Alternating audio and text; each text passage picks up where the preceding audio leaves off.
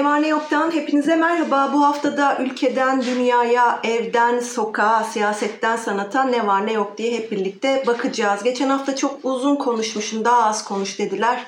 Dedim olabilir ama memlekette ve dünyada maalesef üzerine konuşulması gereken çok fazla konu var. Şimdi bu hafta memleketin büyük kısmında havalar iyice soğudu. Kombilerde elimizi titreye titreye açıldı. Elimiz yüreğimizde acaba bu ay sonunda nasıl bir faturayla karşılaşacağız diye çok gerginiz. Aslında bu memlekette gerginliği hep başka kişilerden, yanlış kişilerden çıkartmak diye e, bir şey var. İşte buna bir örnek. Yakıttan tasarruf etmek için e, komşularının kombisiyle ısınmanın suç olduğunu öğrendik. Bu hafta kombi yakmayan komşu yüzünden fazla e, fatura ödemek zorunda kalan vatandaşlar tazminat talep ediyorlarmış.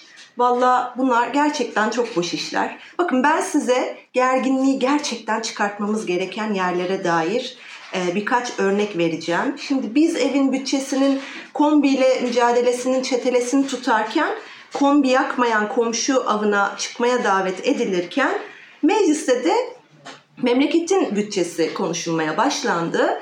Lafı madem kombilerden açtık oradan yürüyelim. 2022 bütçesinde bir kalem var. Acayip bir kalem.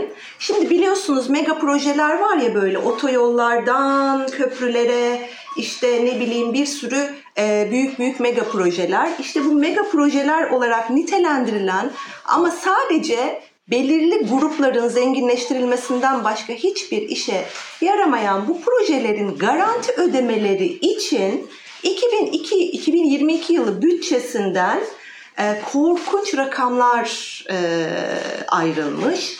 Erdoğan'ın uçuş projelerini yapan müteahhitlere devlet bütçesinden verilmesi öngörülen bu garanti ödemeleri ile tüm Türkiye'nin, bakın sadece küçük bir azınlığın demiyorum, tüm Türkiye'nin doğalgaz faturalarını ödemek istesek üstüne bir de baklava yiyebiliyormuşuz. Mesela hemen bir karşılaştırmalı e, veri vereyim size. Müteahhitlere garanti ödemeleri için cebimizden 2022 yılı bütçesinden 42,5 milyon lira çıkacak. Evet. 2020 yılında tüm yurttaşların ise toplamda 34,5 milyon lira doğalgaz faturası ödediğini hatırlatalım. Hararetlendiniz mi? Durun daha bitmedi. Şimdi bütçeler sunulurken üstünde bir de gerekçe olur. Hükümet neden böyle bir bütçe sunduğunun gerekçesini açıklar. 2022 yılı bütçesinde şöyle bir cümle var gerekçede. Refahın tüm toplum kesimlerine yaygınlaştırılmasına yönelik politikalara devam edeceğiz diye. Şimdi bütçede en dikkat çekici kalemi tabii e, insan aklına getiriyor bu cümleden sonra. Erdoğan'ın 88 bin lira olan maaşı 100 bin liraya çıkarılmış. Erdoğan kendisine mini mini bir e, zam yapmış. Ama bu mini mini zam tam 4,5 asgari ücrete denk geliyor. Bu arada yine de yine bütçeden 415 tane aracı olan Saray'a artı 29 araç daha alacağımızı öğreniyoruz. Nasıl? Sizin de refahtan gözleriniz yaşardı mı acaba? Bizim yaşardı gerçekten de. Şimdi size bu e, bu e, gözlerimizi kamaştıran refahın e, bir başka yansımasına ilişkin bir haber de paylaşacağım. Bu hafta muhalefetin de gündeminde e, bayağı büyük bir yer kaplayan bir meseleydi bu. Refahın tüm toplum kesimlerine yaygınlaştırılmasına yönelik e, politikaların devam ettiği ülkemizde Geçen hafta AKP Genel Başkan Yardımcısı Erkan Kan demiş şöyle bir cümle kurdu. Dedi ki biz milletimizin sıkıntılarının farkındayız. Vatandaşlarımızın arasında dolaşan tebdili kıyafet ekiplerimiz üzerinden ciddi bir çalışma yapıyoruz. Bunu raporlayacağız ve genel başkanımıza arz edeceğiz dedi. Şimdi insan düşünüyor nasıl bir tebdili kıyafet giyiyor acaba AKP raporcuları? Mesela Audi'lerinden inip dolmuşa mı biniyorlar? Neden tebrili kıyafet tercih ediyorlar? Acaba AKP'den yetkili isimler olduğunu söyleyip milletin kapısını çaldıklarında tepki görmekten ya da insanların başıma ne gelir acaba diye e, düşünüp gerçek fikirlerini söyleyemeyeceklerinden mi korkuyorlar? Neden tebrili kıyafetle geziyorlar? Şimdi bu arada şunu da söyleyeyim.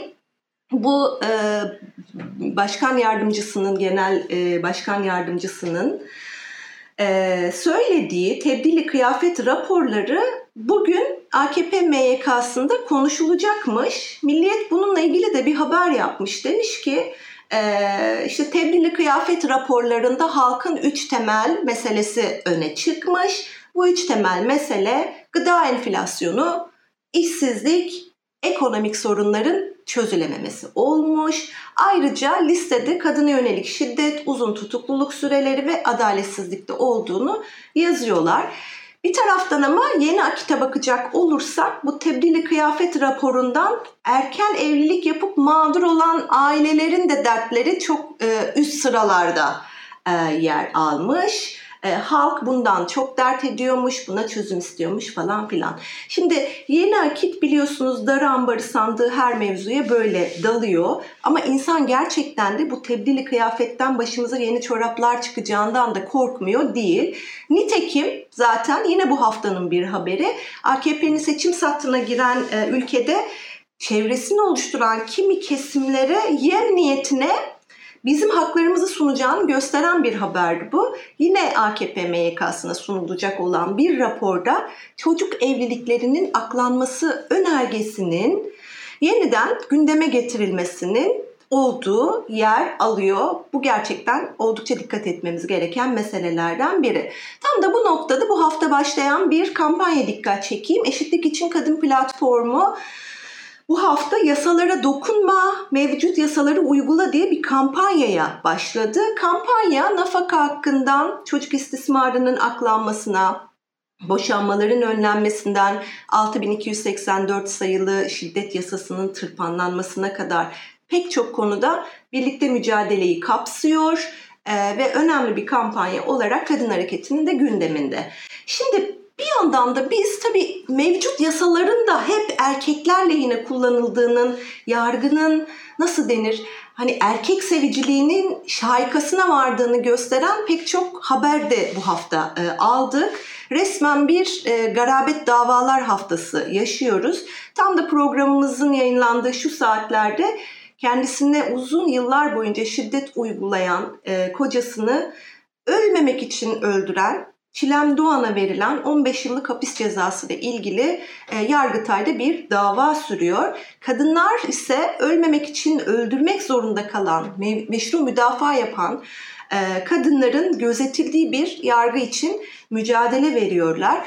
Çünkü zaten aslında çok iyi biliyoruz ki hiçbir can korkusu kadınların tepemizde e, kadınlara tepemizden sallanan bu yargı kararlarıyla, yargı kötekleriyle aslında giderilmiyor. Nitekim bunu bu hafta Ankara'da 76 yaşındaki Mevlüde Akgün'ün 60 yıldır, evet tam 60 yıldır kendisine şiddet uygulayan kocasını yine kendisine şiddet uyguladığı bir anda öldürmek zorunda kalmasıyla bir kere daha gördük. Çilem Doğan'ın yargılandığı bu süreçlerde, bu günlerde benzer şeyler, e, benzer olaylar yaşanmaya devam ediyor. Şimdi bir sürü tarikat adamının sağlık sorunları gerekçe gösterilerek salı verildiği, örneğin pandemi döneminde bir sürü şiddet e, şiddet e, faili erkeğin sağlıkları gözetildiği için şiddet uyguladıkları evlere geri gönderildiği bir memleket ortamında pek çok sağlık sorunu yaşayan 60 yaşındaki Mevlüde Akgün'ün ise tahliye edilmediğini de vurgulamış olalım.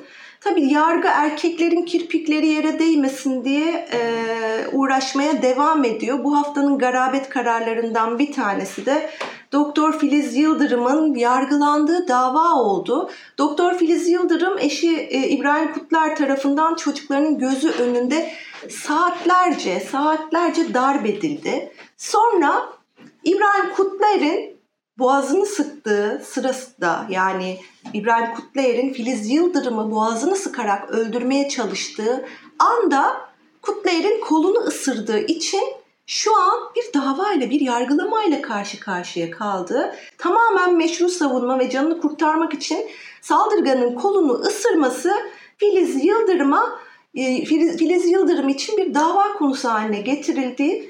Üstelik de bütün bu süreç, e, bütün bu yaşananlar e, sanki kadının canı söz konusu değilmiş gibi adamın kolunun ısırılması e, adamın aldığı bütün cezaların indirime uğramasının bir sebebi olarak karşımıza çıkarıldı. Yetmedi. Bir de sanığın kişilik özelliklerini göz önünde tuttuğu yargı ve verdiği zaten tırnak ucu kadar olan cezayı da e, hükmün açıklanmasını geri bırakarak aslında ortadan kaldırmış oldu. Hiçbir adalet mensubuna bunu anlatamadım. Bakın bu adam şiddetine devam ediyor. Benim ve çocuklarımın hayati tehlikesi var dediğimde insanlar sadece önlerindeki sayfaları çevirdiler. Beni hiçbir zaman kayla almadılar. Benim veya iki çocuğumdan birinin canı, canı feda olduğunda ancak birileri bunu duyacak. Ölüm mü adaleti duyurmak? Sesimizi ölerek mi duyuracağız? Ve Filiz Yıldırım gerçekten de bu e, adaletsizliğe isyan ediyor. Biz de isyan ediyoruz. Filiz Yıldırım'ın anlattıklarını siz de Ekmek ve Gül'den izleyebilirsiniz. Canımızın gerçekten hiçbir hiçbir kıymeti olmadığını gösteren bir yargı kararı da zaten bu davalarla e, iyice zıplayan sinirlerimizi tamamen alt üst etti. Yine Yargıtay, yine Yargıtay, şiddet dolu bir evliliği sonlandırmak isteyen kadının boşanma davasında nafaka alamayacağına, hatta bir de üstüne manevi tazminat ödemesi gerektiğine karar verdi. Sebep ne biliyor musunuz? Sebep şu, kadının erkeği cinsel yönden aşağılaması. Evet, uzun yıllar boyunca şiddet gören kadın boşanmak istiyor, bu evliliği sonlandırmak istiyor, bir dava açıyor, boşanma davasında nafakaya hükmedilmemesi gerektiği ve üstelik de kadının manevi tazminat ödenmesi gerekliliğine e, karar veren bir yargıtay kararıyla karşı karşıyayız. Bunun da sebebi kadının kocasının cinsel yönden yetersiz olduğunu söylemesi. Bunu yargıtay erkeğin erkekliğinin aşağılanması olarak değerlendirildi ve kadın yönelik şiddetten daha ağır bir suç olarak gördü. Resmen şiddet gören kadının suçlu çıktı. İşte bunlar neden adalete hep erkek adalet dediğimizin kanıtları. Bu arada dünyada neler oluyor tabii? Tam da buradan devam edeceğimiz bir mesele oldu bu hafta. Avustralya'da hükümet şiddet gördükleri partnerlerinden ayrılmak isteyen e, kişilere yardımcı olmak için onların e, ekonomik yönden bağımlılıklarının şiddetten kurtulmalarının önüne geçmemesi için çok önemli bir karar aldı ve bu karara göre e, mağdurlara tek seferlik 5000 Avustralya dolarlık bir e, ödeme yapılacak ve uygulama tüm cinsiyetlere açık olacak. Başvuruların önemli bir çoğunluğunun da kadınlardan gelmesi bekleniyor. Şimdi Türkiye'de yargının erkekliğinden bahsettik. Haftanın verisi de yeni Türkiye'nin üniversitelerinin de hep erkek olduğuna ilişkin olsun. Geçen günlerde bir veri yayınlandı. Veri diyor ki Türkiye'de son 15 yılda kurulan 15 üniversiteden 5'inde bir tek kadın profesör bile yok. 5 tanesinde sadece bir, 5'inde de sadece iki kadın profesör var. Bu 15 üniversitede kadın profesör sayısının tam 17 katı, evet yanlış duymadınız, tam 17 katı erkek profesör görev yapıyor. Bu garabetleri bir kenara bırakıp haftanın hak arayışına gidelim, Ardahan'a gidelim. Ardahan'da çalıştıkları tekstil atölyesinde hem maaşlarının eksik yattığını hem de hakarete uğrayarak kovulduklarını söyleyen bir grup kadın işçi kent meydanında bir açıklama yaptı. E, açıklamalarında önemli ilginç şeyler de var gerçekten de. Şimdi diyorlar ki bir başkasının memleketleri, memleketine ölmüşleri hayrına yaptırdığı atölyeyi bedavadan işleten şahıs bizlere hakaret etti. İşinize gelirse çalışırsınız, gelmiyorsa işte kapı orada diye bizleri aşağılayan cümlelerle kovdu. Kadınlar tabii o açıklamayı yapmadan önce iş bura, valiliğe, karakola, CİMER'e yani erişebilecekleri her yere zaten bu konuyla ilgili başvuruda bulunmuşlar ve diyorlar ki ama ne hikmetse kimse bize sahip çıkmadı.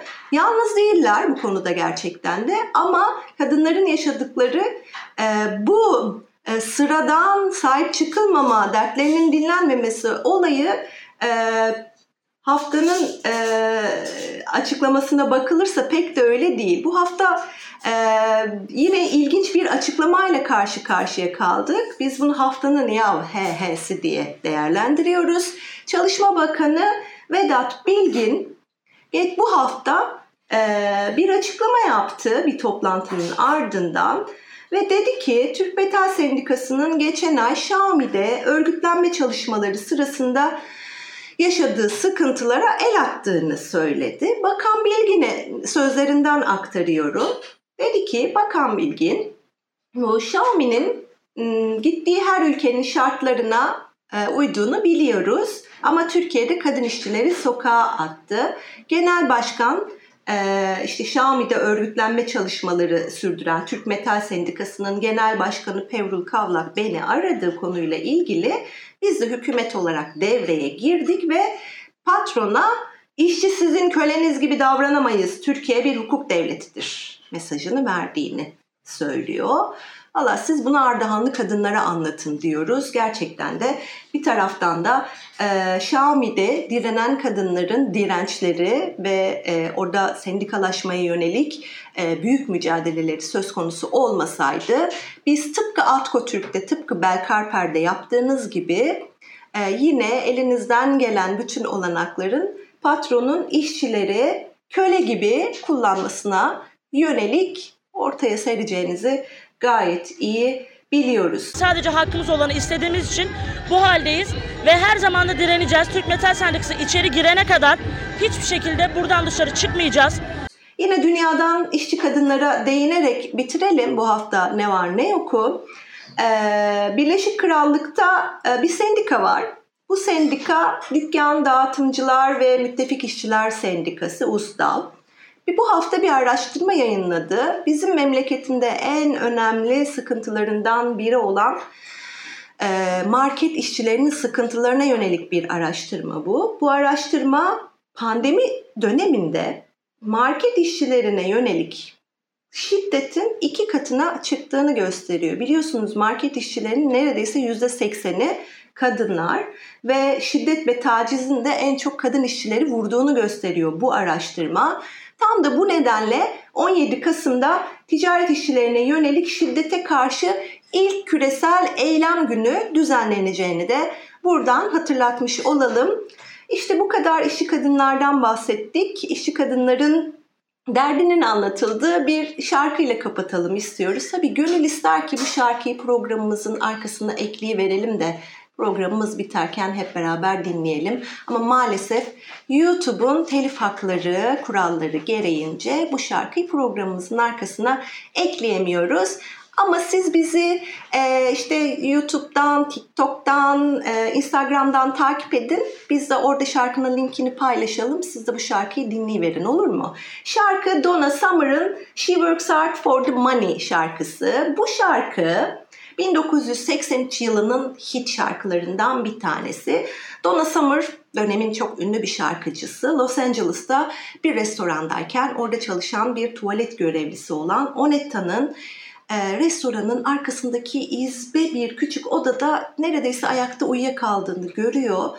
Onetta geçimini sağlamak için günde iki işte çalışan aralarda vakit kaybetmemek için de eve gitmek yerine bu lokantanın tuvaletine yakın bir izbe odada uyuyan bir işçi kadın. Donna Summer Onetta'nın hikayesini öğrendikten sonra yazıyor bu şarkıyı. She works hard for the money, para için çok çalışıyor. 1983 yılının hitlerinden olan bu şarkıyla kapatalım. Ne var ne yoku. Haftaya da ne var ne yok birlikte bakmaya devam edeceğiz. Bu haftalık bu kadar. Yeniden görüşmek üzere.